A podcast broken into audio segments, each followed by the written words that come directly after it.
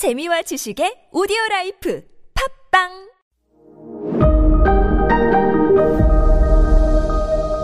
네, 여러분 안녕하십니까. 역사 스토리텔러 썬킴 인사드리겠습니다. 1453년, 1453년 동로마 제국이 공식적으로 와르르 멸망을 합니다. 그 말은 오스만 투르크가 이제 발칸 반도 대부분을 장악을 하고 그 말은 뭐냐면 지도, 지도를 보시면 알겠지만 아나톨리아, 그러니까 지금의 튀르키예, 구 터키죠. 그리고 발칸 반도까지 오스만 트루크가 다 장악했다는 것은 흑해, 아유, 요즘 뭐 우크라이나 전쟁 때 맨날 나오는 흑해를 이슬람 세력이 완전 장악했다는 뜻이에요.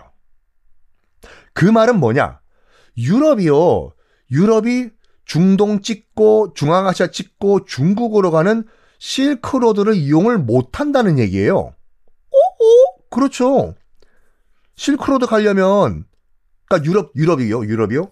뭐 지금 주, 중앙아시아 거쳐 가지고 중국 가 가지고 교육을 하려면 뭡니까? 저 유럽인데요.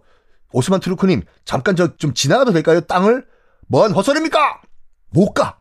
못 가요. 하, 웃자노, 이거. 우리 유럽, 중국 가서 그 거래해야 되는데, 아, 웃자지, 이거. 뭐, 웃자기 뭐, 어째? 다른 길 알아봐야지.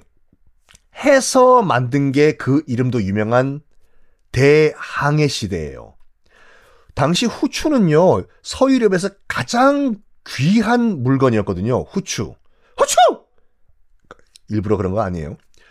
후추가 저기 뭐 인도라든지 이쪽에서 수입을 해 와야 되는데, 이거 이제 유럽은 육식을 그때부터 하기 시작한 단계였거든요. 근데 이게 육식이라는 게 그 당시 냉장고가 없으니까 쉽게 부패를 하겠죠. 그리고 또 고기 자체도 맛이 있지만 먹다 보면 질리잖아요. 지금도 여러분들 고기에 조금만 후추 딱 뿌려 먹으면 샤라라라라라 후추 한 번 후추에 중독되면 못 빠져나왔어요 그때요.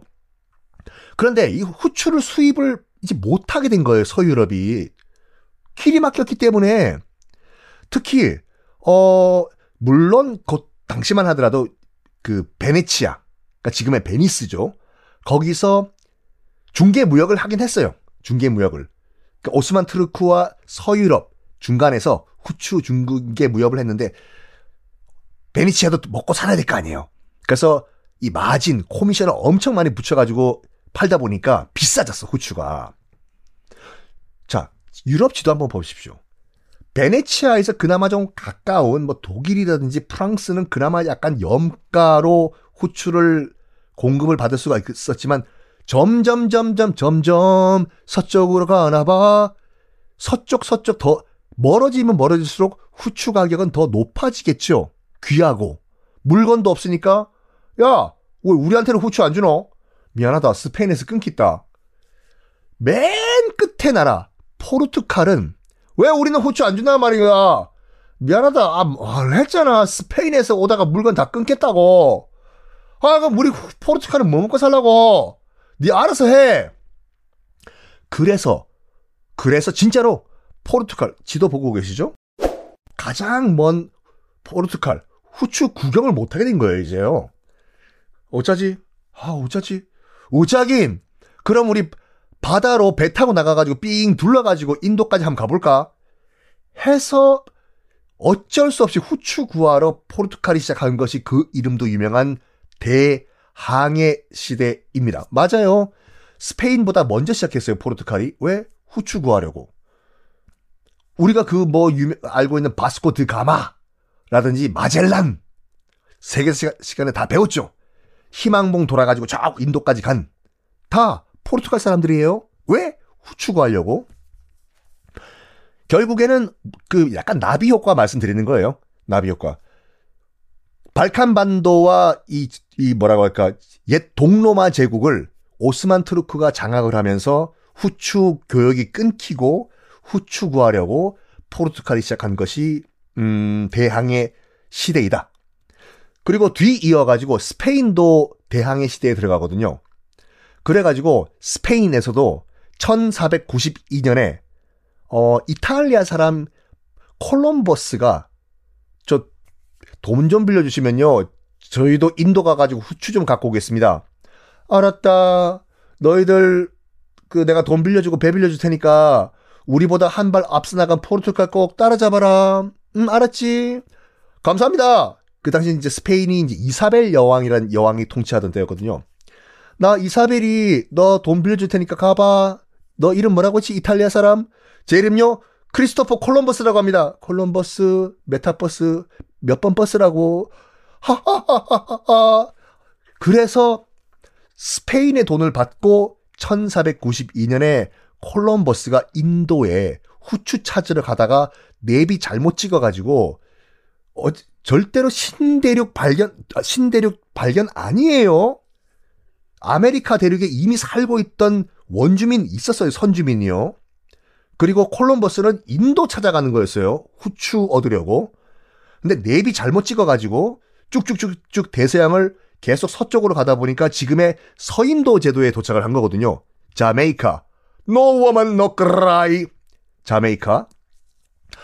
그래서 거기서 서, 그래서 그 이, 그쪽 동네 뭐 뭐 도미니카 공화국 IT 있는 고기가 이름이 서인도 제도예요. 왜? 이름도 솔직히 거기 바꿔야 돼. 콜럼버스가 거기 죽을 때까지 거기가 인도인 줄 알았어요. 그래서 그 동네 살고 있는 사람들이 다 인디안이 된 거거든요. 남미는 인디오가 된 거고. 지금도 여러분 미국에서는 인디안이라는 표현 쓰면 안 돼요. 인디안은 인디안은 어 정말로 간디가 태어난 그 인도 사람을 인디안이라고 해야 되고 미국에 있는 원주민들은 Native American들이에요. 노래 바꾸세요. 인디안 인형처럼이 아니라 원주민 인형처럼 워워워워워. 하여간 미국이 건국이 된 것도 결과적으로 봤을 때 꼬리에 꼬리에 꼬리에 꼬리를 물고 가면은 메흐메트 2세가 동로마 제국을 점령한 여기까지 온다 이거죠. 너무 비약 아니야? 아니라니까요. 동로마 제국이 멸망하면서 결국에는 그 여파로 미국이 탄생한 거라니까요. 어, 또 안타까운 얘기지만 결국에는 그 이 스페인이 남미를 장악하면서 우리가 알고 있는 아즈텍 문명, 잉카 문명 다 멸망을 하게 됐죠.